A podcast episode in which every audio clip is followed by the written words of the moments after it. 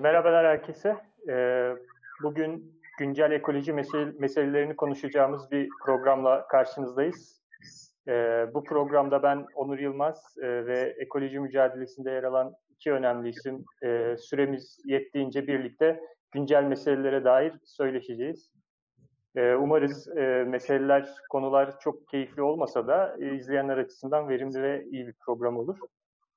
E, e, e, söyleşimizde e, e, bize e, HDP Ekoloji Komisyonu eş sözcüsü Menekşe Kızıldere ve e, Polen Ekoloji e, yazarı Cemil Aksu eşlik edecek. Onlara da yeniden merhaba ve hoş geldin diyorum. Merhaba. E, merhaba.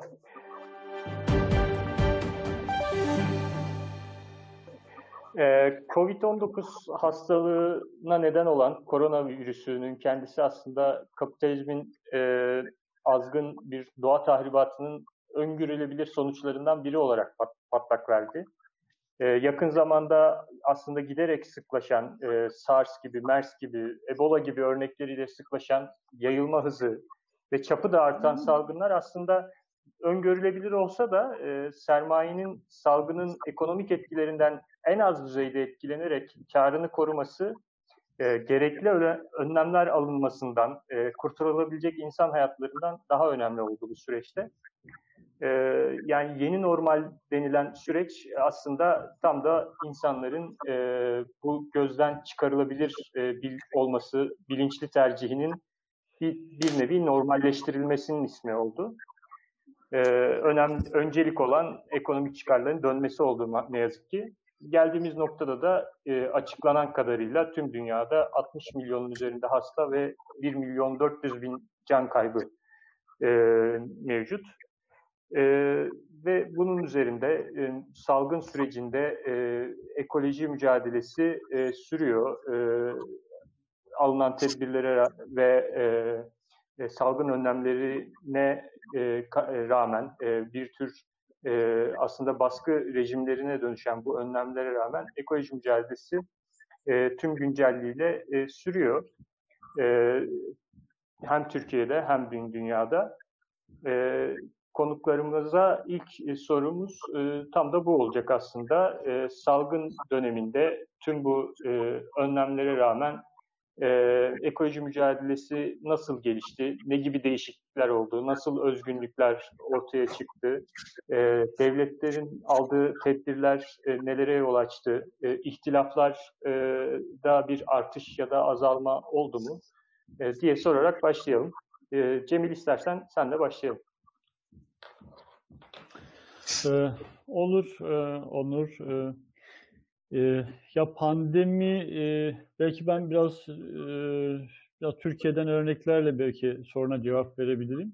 E, aslında hatırlayacağımız gibi pandeminin ilk günlerinde e, insan hareketliliğinin e, sınırlanmasından sonra e, medyaya çok fazla işte e, hani Venedik e, e, şeylere kanallarına işte balıkların geri döndüğü işte e, Çin'in üzerindeki e, kirli havanın azaldığı vesaire gibi e, böyle e, güzel haberler e, servis edilmişti.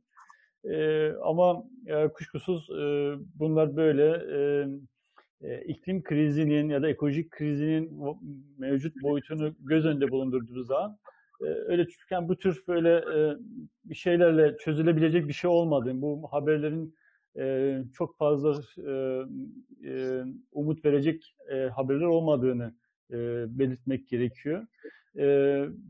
Ki sonrasında mesela hani işte bir, bir yıldır dünya pandemiyle uğraşıyor. Ama bu pandemi koşullarında iktidarda olan hükümetlerin e, iklim krizine e, yaklaşımlarında herhangi bir değişiklik olmadığı için doğrusu zaten e, e, iklim krizinde en çok payı olan ülkelerde iklim krizini tanımayan, böyle bir krizin olmadığını, bunun bir uydurma olduğunu söyleyen hükümetler vardı. E, Amerika'da Trump var, işte Bolsonaro vardı, Hindistan'da e, Mundi hükümeti vardı, Türkiye'de Tayyip Erdoğan hükümeti var. E, dolayısıyla hani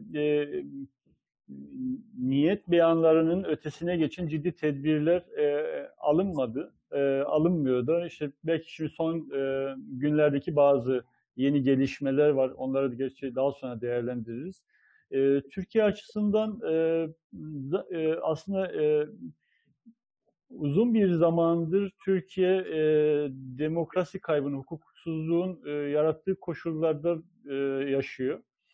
Pandemi koşullarında getirilen tedbirler biraz bunlara tuzu biber ekmiş oldu.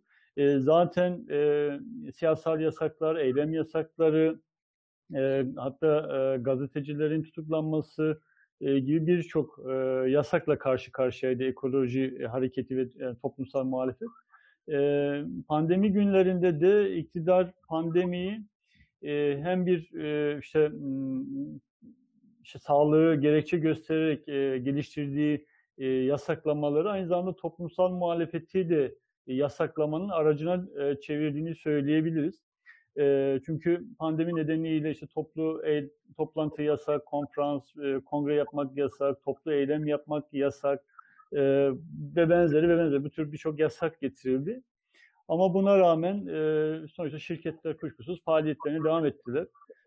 Pandeminin ilk günlerinde örneğin işte Türkiye'de çok tartışılan işte Kanal İstanbul projesiyle ilgili ilk ihale yapıldı. Yani basında da kamuoyunda oldukça tepki gördü. Yani işte insanlar can, derdi, can derdindeyken onlar ihale derdindeydiler.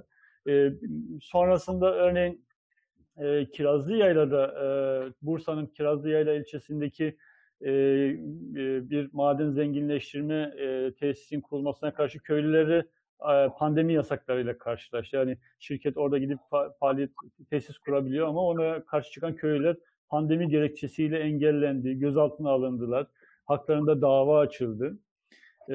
Bir başka işte ben pandeminin pandemi tedbirlerinin e, yani ekoloji hareketini bastırmak için kullanılması örnekte Kaz Dağları'nda yaşadık. E, kamuoyunun bildiği gibi yani bir yıl aşkındır Kaz Dağları'nda e, Alamos Gold'un oradaki e, siyanür altın madenciliğine karşı bir yaşam nöbeti sürdürülüyordu.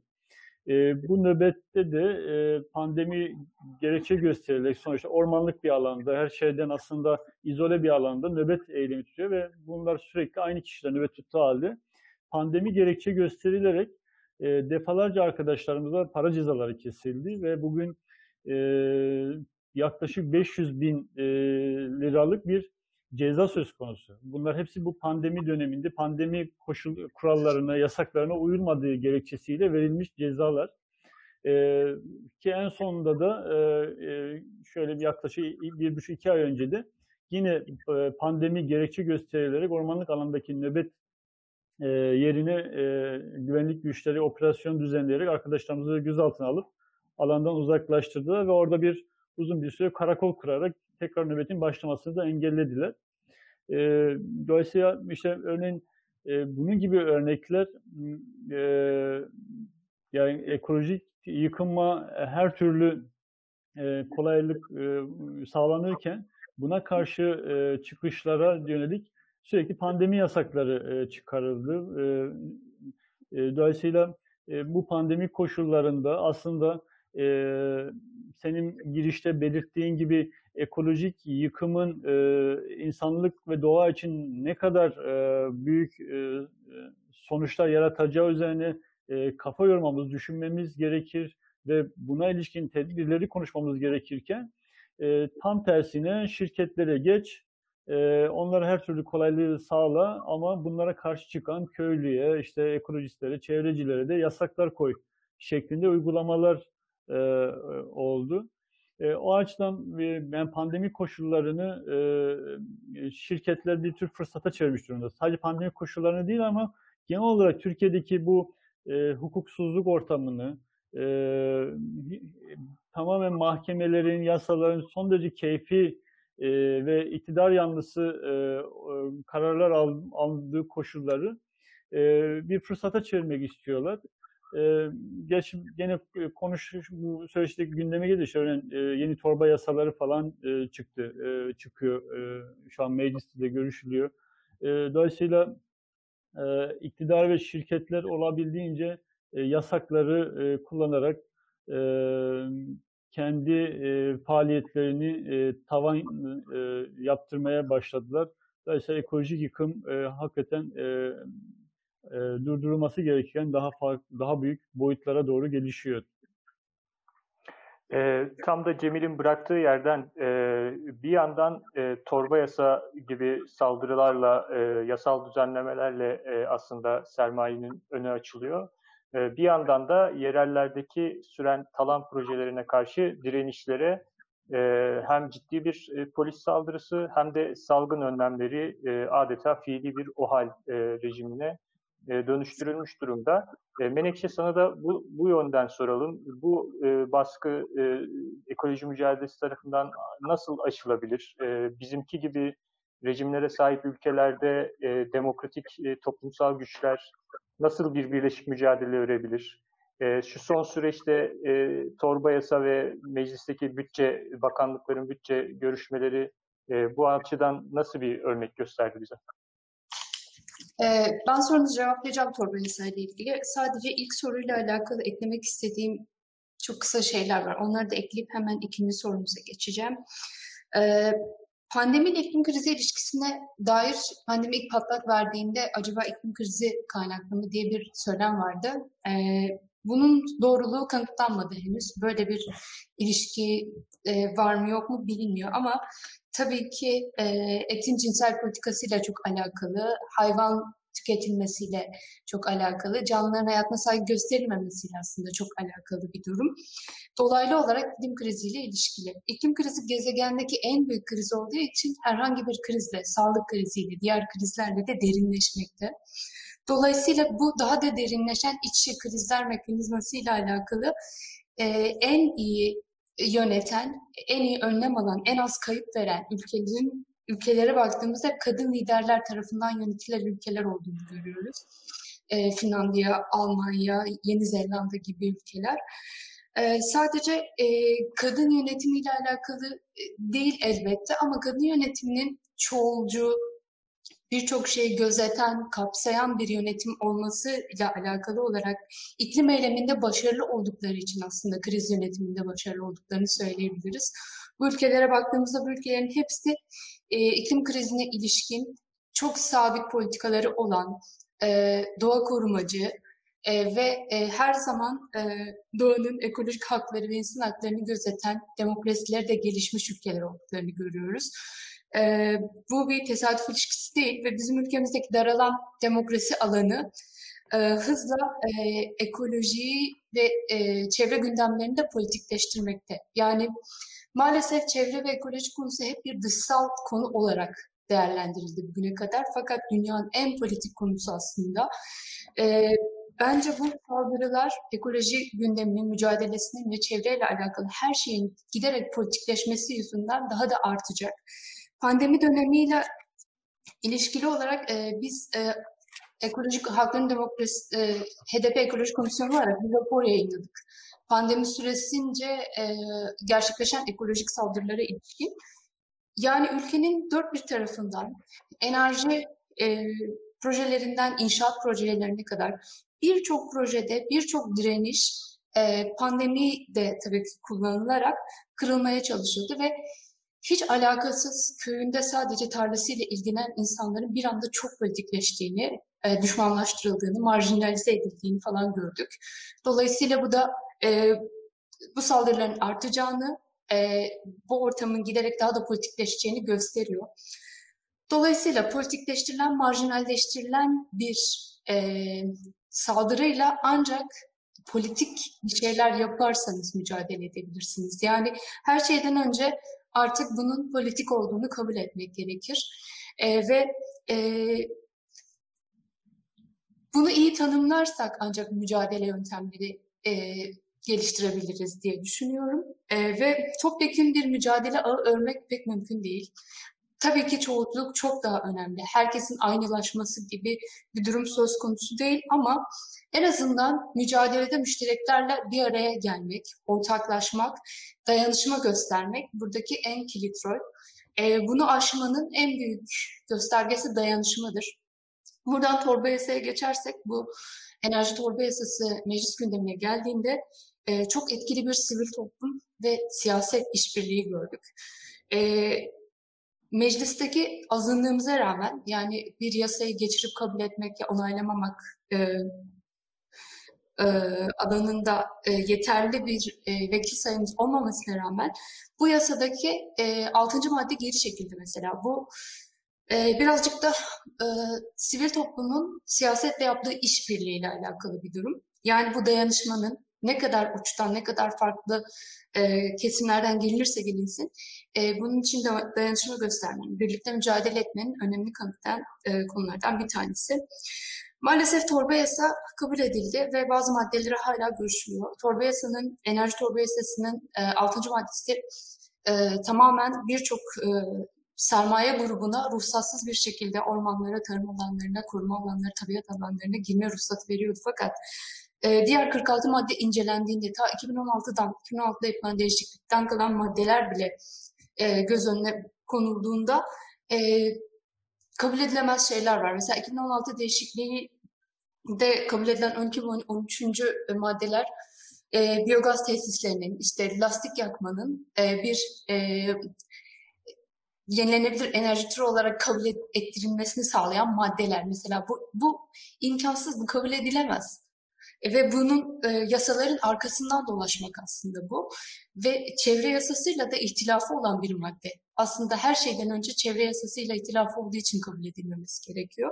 Ve Borçlar Kanunu'ndaki çevreyle ilişkili diğer maddelerle de aykırı ve Türkiye'nin imzacısı olduğu uluslararası anlaşmalarla da aykırı bir madde. Yani ülkenin e, ya, böyle yasasında böyle maddeler olamaz, bulunamaz. Fakat maalesef e, 13. maddede e, dün itibariyle galiba oylandı ve kabul edildi. E, çok ciddi bir lobi var e, yasa yapıcıların üzerinde sermaye tarafından ve maalesef yasalar birazcık da onların arzularına göre yapılıyor. Ne halkın ne de doğanın e, korunmasına ilişkin, e, yasalar, haklara ilişkin kaygılarla yapılmıyor. Bunu e, meclisin bütçe görüşmelerinde de görüyoruz. Enerji Bakanlığı'nın, Çevre Bakanlığı'nın, Ulaştırma Bakanlığı'nın e, bütçelerini bakanlar sundular. Ve sunulan bütün bütçeler neredeyse sanki bir şirket yönetimi tarafından hazırlanmış gibi. E, halkın haklarını koruyan, demokratik hakları koruyan, e, doğayı koruyan, ekolojik varlıkları koruyan maddelere rastlayamadık maalesef bu bütçe görüşmelerinde. Yine sermaye imtiyazlar, sermaye sübvansiyonlar, e, yine e, uluslararası anlaşmalardan kaçma gibi e, maddeler gördük. Mesela e, Çevre Bakanlığı bütçe görüşmelerinde biz parti olarak e, Çevre Bakanı'na e, neden Paris Anlaşması'nı parlamentoya getirmiyorsunuz diye sorduk. Hala cevabını alamadık tabii ki. Fakat bu cevap başka bir yerden geldi aslında. Çok da bildiğimiz bir cevap. Cumhurbaşkanı G20 sırasındaki konuşmasında belirtti. Ee, ek birden çıkmayı e, OECD'nin gelişmiş ülkeler grubu olan ek birden çıkıp dolayısıyla da iklim finansmanına çok daha rahat ulaşım sağlayan bu e, ek bir engelinden çıkmayı talep ettiklerini, beklediklerini söyledi. Paris Anlaşması'nın onaylanmamasının önündeki en büyük engelin bu olduğunu ifade ettiler. Yani e, bir şantaj malzemesi gibi kullanılıyor aslında. Biz ek birden çıkarırsanız e, Paris Anlaşması'nı da o zaman onaylarız.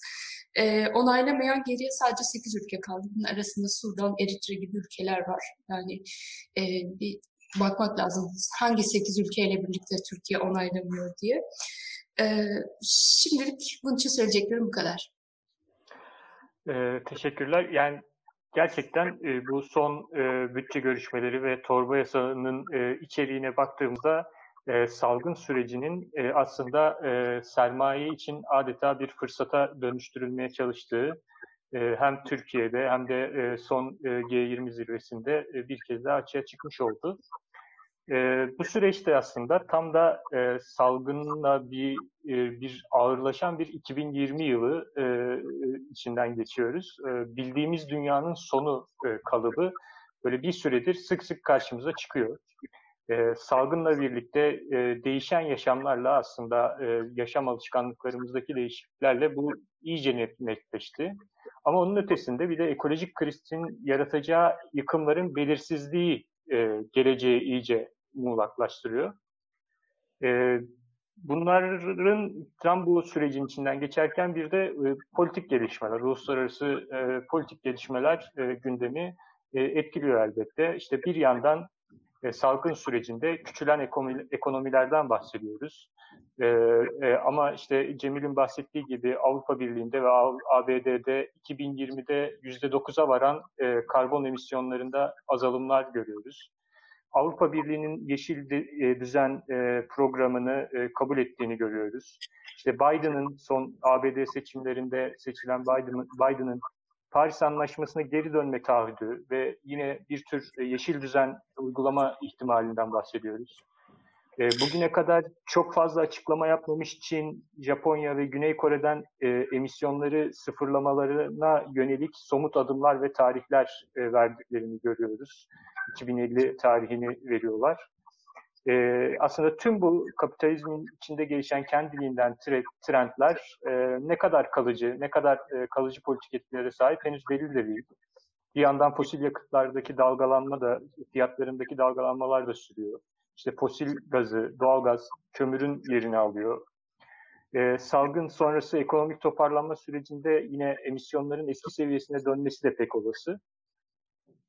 E, bir yandan da e, ekolojik krizin görünümleri artıyor aslında. İşte e, bu yıl yani Yunan alfabesindeki harflerle isimlendirilen Atlantik Okyanusu'ndaki oluşmuş oluşan kasırgalar adeta alfabeyi yarıladı.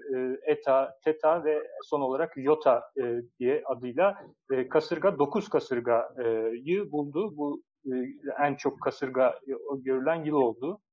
İşte kutuplardaki Kuzey Kutup kutbundaki buz denizin donma süresi gecikti. E, gece sıcaklığı çoğu bölgede rekorlar kırdı. E, Kaliforniya'daki, Avustralya'daki yangınların üstüne şu an süren Arjantin'de dev orman yangınları e, e, bunun üstüne bindi. E, bir yandan da biyoçeşitlilik hızla azalmaya devam ediyor. Tarımdaki verim düşüşü ve e, besleyiciliğini yitirmiş e, gıdalar e, da e, yaşamımızın bir parçası haline geldi. Yani bu bütün tabloda hem bir yandan politik gelişmeler hem de ekolojik krizin görünümlerinin e, artık daha da şiddetlenmesiyle baktığımızda e, ekoloji mücadelesi ve talepleri nasıl şekillenecek? E, son G20 zirveleri ve işte ertelenen iklim zirveleriyle birlikte ele aldığımızda nasıl olacak? Cemil senden başlayalım tekrar istersen. Ya bence e, yani Avrupa'dan ya da işte Biden'in açıklamalarından ya da e, Çin'in, Japonya'nın açıklamalarından e, hareketle erken yorumlarda bulunmamak gerekiyor. Çünkü örneğin daha e, geçtiğimiz günlerde Biden iklim e, meselelerinden sorumlu olarak atadığı kişi aynı zamanda e, fosil yakıt şirketleriyle e, çok yakından ilgili birini atadı. E, ve e, izleyenler görmüştür. E, sonuçta Biden de Exil gibi, Mobil gibi e, fosil yakıt şirketlerinden milyonlarca, e, yani binlerce dolarlık e, yardım almış. Yani seçim kampanyasını yürütürken. E, pandemi koşullarında e, şunu gördük, e, yapılması gereken Madrid zirvesi ertelendi, e, diğer iklim zirveleri ertelendi. E, ama zaten iklim zirveleri e, gerçekleştirilse bile e, e, halen e, Paris Anlaşması'nın yaptırım gücü yok. Yani e, ülkeler e, e, kendi e, karbon emisyonu ile ilgili e, taleplerini, yeni, e, vaatlerini yenileyeceklerdi ama mevcut vaatlerini zaten tutmuyorlar. E, dolayısıyla o açıdan e, artık kimse e, yapılacak bir iklim zirvesinden iklim krizine dair somut bir adım beklemez hale geldi. E, bu kuşkusuz haksız bir şey değil. 70'lerden beri e, zirveler üzerine zirveler yapılıyor ama e, şimdiye kadar da herhangi bir somut adım atılmıyor. E, ama e, bunun da şöyle bir şeyi göz önünde bulundurmak gerekiyor. Son dönemdeki e, iklim e, hareketlerinde e, bir kavram, bazı kavramlar öne çıkıyor. Bunların temel başında da iklim adaleti geliyor. Ee, belki örneğin Almanya işte e, elektrik e, enerjisini güneş enerjisinden e, yap, sağlıyor ya da ona da çalışmalar yapıyor ama Alman e, çimento ya da e, otomotiv devleri e, kendi bu üretimlerinde Türkiye gibi ya da başka yani gelişmekte olan ülke kategorisindeki ülkelere kaydırıyor. Yani örneğin Türkiye'de müthiş bir çimento fabrikalar şey şirketlerinin akınına uğruyor. Dolayısıyla hani burada birilerinin emisyonu sıfırlaması yetmiyor. Çünkü e, iklim krizi e, bölgesel bir sorun değil, küresel bir sorun. Dolayısıyla e, bu dönüşümün nasıl gerçekleşeceği, e, bu dönüşümde e, iklim e, e, krizindeki e, farklı ülkelerin e, paylarının e, ve dolayısıyla bu paylarından dolayı ortaya çıkan e, iklim borcunun e, tartışılması gerekiyor. E, çünkü öbür türlü yeni bir uluslararası iş bölümüne e, denk gelecek belli ülkeler e, yenilenebilir enerji kaynaklarıyla kendi ekonomilerini finanse ederken belli ülkeleri halen e, fosil yakıt e, tam maruz kaldık ya da fosil yakıt teknolojilerine maruz kaldıkları e, bir durumla karşı karşıya gelebiliyoruz. E, diğer taraftan bu dönüşümün finansa, e, finans edilme, finansı sorunu var. Çünkü zaten iklim tartışmalarındaki en önemli başlık bu. Yani bu dönüşümü kim finanse edecek? E, iklim krizinin en büyük payı olan ülkeler ve şirketler mi bu işin bedelini üstlenecek? Yoksa işte hepimiz eşitiz gibi davranıp dolayısıyla herkes kendi e, yağıyla kavrulacak mı tartışması var. Biraz da örneğin e, şey e, Menekşe'nin Türkiye'nin e, ek bir listesine çıkma şeyi de isteği biraz bundan kaynaklanıyor. Çünkü Türkiye gelişmiş ülke sayıldığı için OECD şey hukukunda mevcut Avrupa Birliği ya da Birleşmiş Milletleri ya da IMF'den gelecek yeşil iklim fonlarından yararlanamıyor. Dolayısıyla yararlanamadığı için de bunu bir şeye çeviriyor, bir pazarlık e, konusuna çeviriyor. Ama zaten e, Türkiye Paris Anlaşması'nı mecliste onaylasa dahi e, mevcut o e, emisyon e, e, miktarı örneğin e, azaltacak yani arttırımdan azaltmaya gideceği için e, bu e, fosil yakıt e, yatırımlarına devam etmesinin önüne bir engel getirmeyecek. Dolayısıyla yeni termik santrallerin ya da işte e, kömüre değerli, e, yerli kömür üretimine değerli termik santral üretimini ya da ne bileyim buna benzer e, e, enerji, enerji yatırımlarından bir e, geri dönüşü en azından belli bir süre daha e, getirmeyecek bir e, anlaşma. E, bu tabii Türkiye açısından değil, başka ülkeler açısından da mesela düşündüğünüz zaman daha gel, yani gelişmemiş ülke ya da geri bıraktırılmış ülkeleri düşündüğümüz zaman bu dönüşümün e, bedelinin kime ödetileceği e, biraz bu uluslararası iş bölümünde ortaya çıkmış oluyor. E, bu açıdan e, e, bütün bu dönüşüm sürecinde esas e, tartışması tartışılması gereken ama e, egemen ülkelerin tartışmaktan kaçtığı şey iklim adaleti ve iklim borcu e, kavramları e, bu kavramlar konusunda ciddi samimi adım atılmadıktan sonra e, iklim krizine dair e, ka, yani bir e, kalıcı bir çözümün de üretilemeyeceğini e, düşünüyoruz. E, e, diğer taraftan e, e, Örneğin e, Avrupa'daki e, iklim hareketlerinde şöyle bir eğilim de var artık. E, mevcut e, Birleşmiş Milletler çatısı altında e, sürdürülen iklim zirvelerinden umudunu kesme e, durumu var. E, hatta e, bu açıdan e, bu hafta içerisinde bir e, e, açıklama da yapıldı. Glasgow Anlaşması, daha doğrusu Halkların Glasgow Anlaşması e, diye bir e, hareket e, var. Belki biraz ondan da bahsetmek lazım. E, çünkü o harekette de temel espri şöyle bir şey.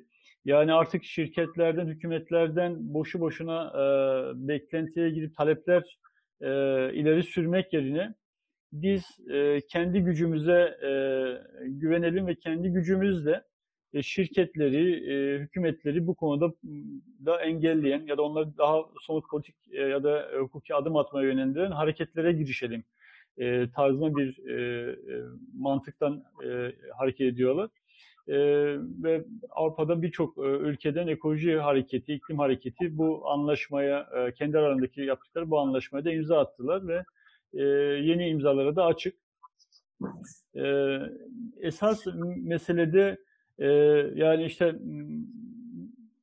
Amerika ya da Çin e, ne kadar e, işte karbon emisyon sıfırlama hedeflerini yenileyeceklerinden çok e, ama zaten hali hazırda bugün e, Birleşmiş Milletler'in açıklamalarını temel aldığınız bugün e, hepsi e, karbon salınımını sıfıra indirseler bile bir buçuk hedefi tutturulamamış olacak.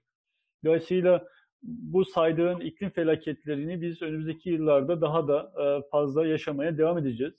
E, dolayısıyla bu e, iklim felaketlerinden hali hazırda etkilenen e, insanların e, ya da kentlere vesaire baktığımız zaman da bunların da aslında iklim e, krize neden olan emisyon salımlarında e, neredeyse hiç payı olmayan ya da çok az payı olan ülkeler olduğunu e, görüyoruz. Dolayısıyla hem e, hem dönüşüm sorununda hem de iklim felaketlerinin e, gadrine uğrayan ülkelerin e, bu konuda e, adım atmaları konusunda müthiş bir eşitsizlik yaşanıyor. E, dolayısıyla bu eşitsizliği e, nasıl gidereceğimiz sorunu esas e, mesele olarak duruyor. Bu e, hem bölgeler, ülkeler arası yani işte kuzey, güney ülke ya da işte emperyalist ülkeler, gelişmiş kapitalist ülkelerle gelişmemiş ülkeler arasında hem de ülkeler içinde e, sınıfsal ya da toplumsal cinsiyete dair ya da etnik kültürler, etnik kültür, e, e, kültürlere dair müthiş bir eşitsizlikler yaşanıyor. E, ama zaten bu sadece iklim krizinden kaynaklı değil, toplumsal sorunlardan kaynaklanan eşitsizlikler var. İklim krizi ve onun yarattığı felaketler bu toplumsal eşitsizlikleri daha da katmerleştiren e, bir sonuç yaratıyor.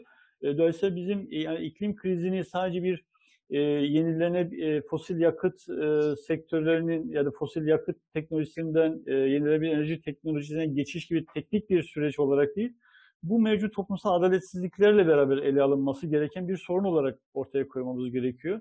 E, bunu ortaya koymadığımız zaman da e, sonuçta e, bu dönüşümünden belli sınıflar, belli halklar, belli e, kadınlar, çocuklar ya da yaşlılar e, gene olumsuz etkilenmeye, e, yine e, hem toplumsal hem de iklimsel felaketleri yaşamaya devam ederken belli sınıflar bu işten kendilerine yeni bir yatırım alanı elde etmiş olacaklarını düşünüyorum. Ee, gerçekten öyle. Kalmadı Onur değil mi? Çok az vaktimiz kaldı. Ee, yaklaşık 10 dakikamız var. Şimdi soru tamam. sana bıracaktım. Hem bu soruyla ilgili hem de e, eklemek istediğin diğer G20 zirvesinde Türkiye'nin konumuyla ilgili ekleyebileceklerin vardır.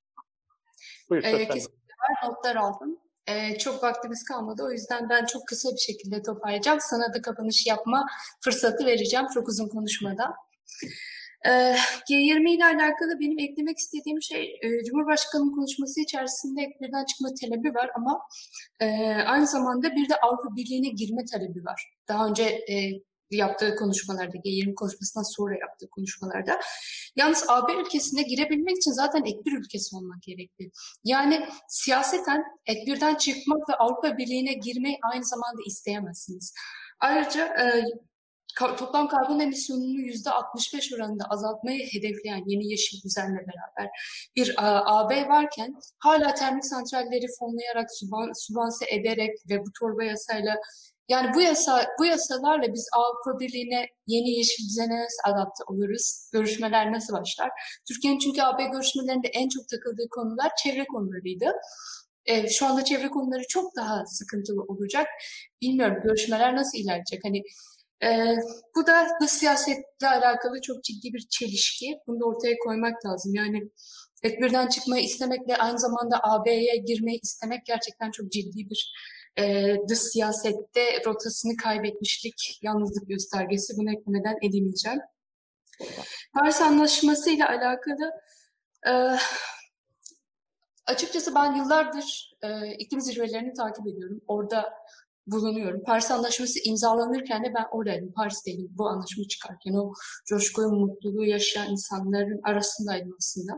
Paris Anlaşması büyük bir anlaşma, önemli bir anlaşma. Hukuksal bağlayıcılığı yok ama ekonomik sistemler bakımından bağlayıcılığı olan bir anlaşma. Ve anlaşma e, Amerika'nın e, katalizörlüğünde yapıldı. Yani Amerika'nın bu anlaşmaya geri dönüyor olması aslında büyük bir olay. E, fakat buradaki en temel şey Amerika'nın bütün bu görüşmeleri kolaylaştırması, hızlandırması, katalizör olması değil, e, Amerika'nın Yeşil İklim Fonu'na verdiği taahhütleri tutmamasıyla alakalı. Obama döneminde de Amerika Yeşil İklim Fonu'na verdiği taahhütleri tutmuyordu. Trump döneminde de tutmuyordu. Yani Amerika tekrar görüşmelere gelebilir görüşmeleri hızlandırabilir. Fakat Amerika'nın yapması gereken şey ilk başta iklim değişikliğinden etkilenen, iklim adaletine göre aslında iklim krizinin mümessili olmayan ama en çok etkilenen ülkelere yardım sağlayan Yeşil İklim Fonu'na e, yapması gereken e, desteği vermesi. Amerika'dan en büyük beklenen şey bu. Ve e, iklim hareketleri de, iklim adaleti hareketleri de Amerika e, anlaşmaya geri döndüğünde tabii ki elbette en başta bunu talep edeceklerdir. Yani e, politik olarak evet zaten yapması gerekeni yapacak. Çünkü Paris Anlaşması aslında Obama döneminin anlaşmalarından bir tanesi. Fakat asıl yapması gereken şey bu. Ee, bunu eklemeden edemeyeceğim. Ve Paris Anlaşması'nın da aslında ekonomileri nasıl etkilediğine ilişkin Türkiye'de de bir takım reaksiyonlar görüyoruz. Çünkü bir iklim yasası e, geliştirme çalışmaları var, bir çevre ajansı geliştirme çalışmaları var, bir de e, e, emisyon ticareti sistemi geliştirme çabaları var. Çünkü Paris Anlaşması ile birlikte yeni iklim rejimine girildi ve bambaşka bir iktisadi düzen olacak aslında. Özellikle karbon piyasası bakımından yani ETS olur, vergi olur bunun için bir şey diyemiyorum. Her ülkenin farklı bir anlayışı var. Ee, ama Türkiye'de bunun bir şekilde Paris Anlaşması'nı onaylamasa da parçası ol, olmak istediğini gösteriyor. Yani bir ETS sistemi kurmaya çalışıyorlar. İşte bir iklim yasası. Çünkü bu ekonomiyle, ticaretle, finansla alakalı bir şey. Eğer buna adapte olamazsa Türkiye e, ticaret de yapamayacak. Çünkü Avrupa'nın sadece bu e, karbon emis 165 karbon emisyon hedefiyle birlikte e, bir e, çevreyle alakalı tatlı bir siyasi söylem olarak bir değişim içerisine girmiyor. Ekonomisi değişiyor, finans sistemi değişiyor, iktisadi düzeni değişiyor ve bu düzen her türlü ticari ilişkiyi de kapsayacağı için e, Paris Anlaşması hukuksal olarak bağlayıcı değil ama ekonomik olarak, iktisadi olarak son derece bağlayıcı bir anlaşma. E, Japonya'daki, Çin'deki dünyanın en büyük üreticilerinden biri olan Çin'deki bu değişimin sebeplerinden birisi de bu. Bu ekonomi trenini kaçırmamak. Ee, bunun dışında benim ekleyecek hiçbir şeyim yok. Galiba kapanışı sana bırakıyoruz Emir.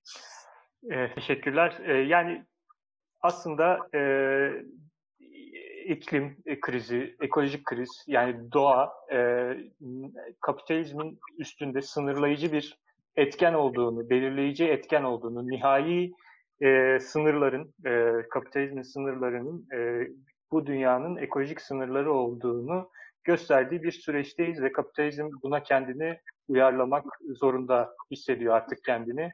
E, ve e, aslında iklimin finansallaşması e, süreci e, tam da e, kapitalizmin e, kriziyle iç içe geç, kriziyle iç içe geçmiş bir şekilde ilerliyor. Belki de en kritik e, bu süreci en kritik kılan noktalardan birisi de bu.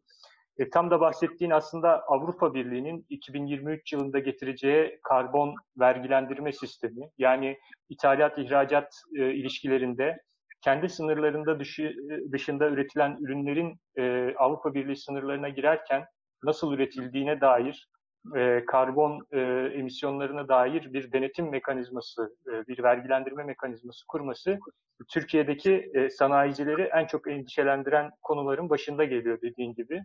E, hatta geçen e, yaz döneminde e, bu yenilebilir, yenilebilir enerji, kaynak, enerji kaynaklarını destekleme mekanizması, YEKTEM e, mekanizmasından e, destek e, alan e, sanayiciler, yani e, sözde e, yenilenebilir enerjiyi kullanan sanayiciler, en büyük ithalat ihracat ilişkileri Avrupa Birliği olduğu için bu e, destekleri aslında bir karbon sertifikasına dönüştürülmesi için bakanlıklardan talepte bulunmuşlardı e, aslında e, bir e, ön alma çabası 2023'ten sonra nasıl ticaret yapacaklarını bilemiyorlar ve e, bunun için aslında dediğim gibi yasaların etrafından dolaşmaya çalışıyorlar. E, salgın süreci, tam da programımızın konusu olan salgın süreci, bu böyle eline ayağına dolaşan bir sermayenin aslında saldırmaktan, saldırganlaşmaktan başka çaresinin olmadığını gösterdi. E, son iki yılda yükselişe geçmişti Avrupa'da iklim hareketi. keza ABD'de siyah isyanı ile iç içe geçerek işte ırkçılık karşıtlığı, toplumsal cinsiyet eşitliği, yerli halkların hakları gibi konularda e, kendi ufkunu genişleten bir iklim hareketi var. E, salgın süreci bunu daha da belirginleşti. Yani aslında ekolojik kriz iklim hareketini, ekoloji hareketini, ekoloji mücadelesini daha politik tutumlar almaya e, zorunlu e, hale getirdi, zorunlu kıldı. E, bu süreçte e, salgın sürecinde de e, aslında e, umut bağlayacağımız, e, olumlu görebileceğimiz yanlardan bir tanesi de e, bu oldu diyebiliriz. E, programı yavaş yavaş toparlıyoruz. E, eklemek istedikleriniz varsa diye son sözleri e, bırakayım son bir kez daha. Cemil senden başlayalım. Son sözlerini alalım. Ya evet, e, yani e, gençlerin iklim hareketi cidden e, hem hızlı bir şekilde küreselleşmesiyle umut yarattı. Hem de sonuçta yani son iki yılda dünyanın birçok ülkesinde ciddi halk ayaklanmaları yaşandı. Yani mevcut ekonomik krize ya da diğer iklim krizleri vesaire yarattığı genel krize yönelik e, dolayısıyla bir şekilde bu e, bir dönüşüm süreci e, yaşayacak dünya. Yani bu kuşkusu bu dönüşümde kimin payına ne düşeceği önemli. Çünkü yani kriz her zaman için birileri için kendini büyütme, kendini yeni alanları açma, dolayısıyla küçük olanları yutma fırsatı yaratıyor. E, kimileri içinde e, işte ölüm oluyor ya da işte yıkım oluyor ya da daha büyük bağımlılıklara e, sebep olacak anlaşmalara e, tabi kıl, kılınması oluyor. E, burada kuşkusuz e, dönüşüme e, yani daha halklardan yana, daha doğadan yana bir e, süreç yaşanmasını e, garantisi elbette ki toplumların e, demokrasi mücadeleleri, ekoloji hareketlerinin, e, demokratik, sosyalist, sol partilerin e, bu alandaki gücü e, ve mücadelelerinin gücü e, belirleyici olacak. E, kuşkusuz bu açıdan da hani iklim mücadelesi de politik bir mücadele. E, e, biz de e, hem e, tekil yerel direnişlerde e, işte doğal e, katliamların yol açan e, şirketleri engellemeye çalışırken hem e, bu alandaki yasal düzenlemelere karşı mücadele ederken hem de e, küresel e, bazdaki e, iklimle ilgili tartışmalarda e, yerimizi alarak e, bu mücadeleye katkı sunmaya çalışıyoruz. E, gücümüz oranında mücadele içerisinde yer almaya çalışıyoruz. E, bu açıdan e, sonuçta umutlu olmak zorundayız. Çünkü zaten bize umut dışında vaat edilen tek şey ölüm ve yıkım. E, bunu değiştirmek için de yaşam enerjisiyle mücadele etmek zorundayız. HDP Ekoloji Komisyonu eş sözcüsü Menekşe sana da son sözü vereyim. Buyur. Ee, ben de iklim adaleti ve enerji demokrasisi kavramlarının artık ana akımlaşacağını düşünüyorum. Yani birçok gelişmiş ülke için ana akımlaşmış kavramlar. Çünkü iklim adaleti kavramı aslında çok zor girdi ülkelerin gündemlerine. Fakat girdi ve öyle bir yer etti ki artık hani ülke politikaları buna göre yapılmak durumunda kaldı. Aynı şey enerji demokrasisi için de geçerli olduğunu düşünüyorum. Ee, bir yandan bir yeşil yıkama durumu var. Sermayenin özellikle e, Birleşmiş Milletler gibi kurumların e, bunu bir duygusal araç olarak kullanması ama arka planda da bunun finansal bir araç olması söz konusu. Bu yeşil yıkamaya ve işin finans ve teknolojiye doğru çekilmesine karşın e, bence bütün çevre ekoloji hareketleri dünya genelinde hala bu ekseni iklim adaleti ve enerji demokrasisinden yana tutacaklardır e, gençlerin hareketini, Fridays for Future hareketini, e, Extinction Rebellion hareketini de bu manada ben bir öncü olarak görüyorum ve bu eksen kaymasına müsaade edilmeyeceğini, bu politik kaymaya müsaade edilmeyeceğini düşünüyorum. Bence en önemli şey bu. Bu yeşil yıkamaya kalmamak gerekiyor. Ne ülkelerin ne de sermayenin önümüze koyduğu. Ee, Türkiye gündeminde ise Halkların Demokratik Partisi Ekoloji Komisyonu olarak ve de partinin diğer organları, meclis grubu, vekillerimiz e, hepimiz aslında Türkiye'de olmayan iklim siyasetini olurmaya çalışıyoruz. E, ve bütün dünyada bir iklim siyaseti var ve dünyanın en önemli konularından biri demokrasiyle direkt ilişkili, Fransa direkt ilişkili. Siz yalnızlaşmış ve bundan kaçmış bir ülke görünümlü olsanız bile biz ısrarla bir iklim siyaseti yürütmeye çalışıyoruz. Bir iklim politikası yürütmeye çalışıyoruz ve bu alandaki enerji demokrasisi alanındaki, iklim adaleti alanındaki siyasetsizliği e, doldurmaya çalışıyoruz diyelim. Bizim de mücadelemiz bu şekilde devam ediyor. Her ikinize de teşekkür ediyorum. Yayınımızı burada kapatıyoruz. Bizi izlediğiniz için teşekkürler. Herkese iyi günler.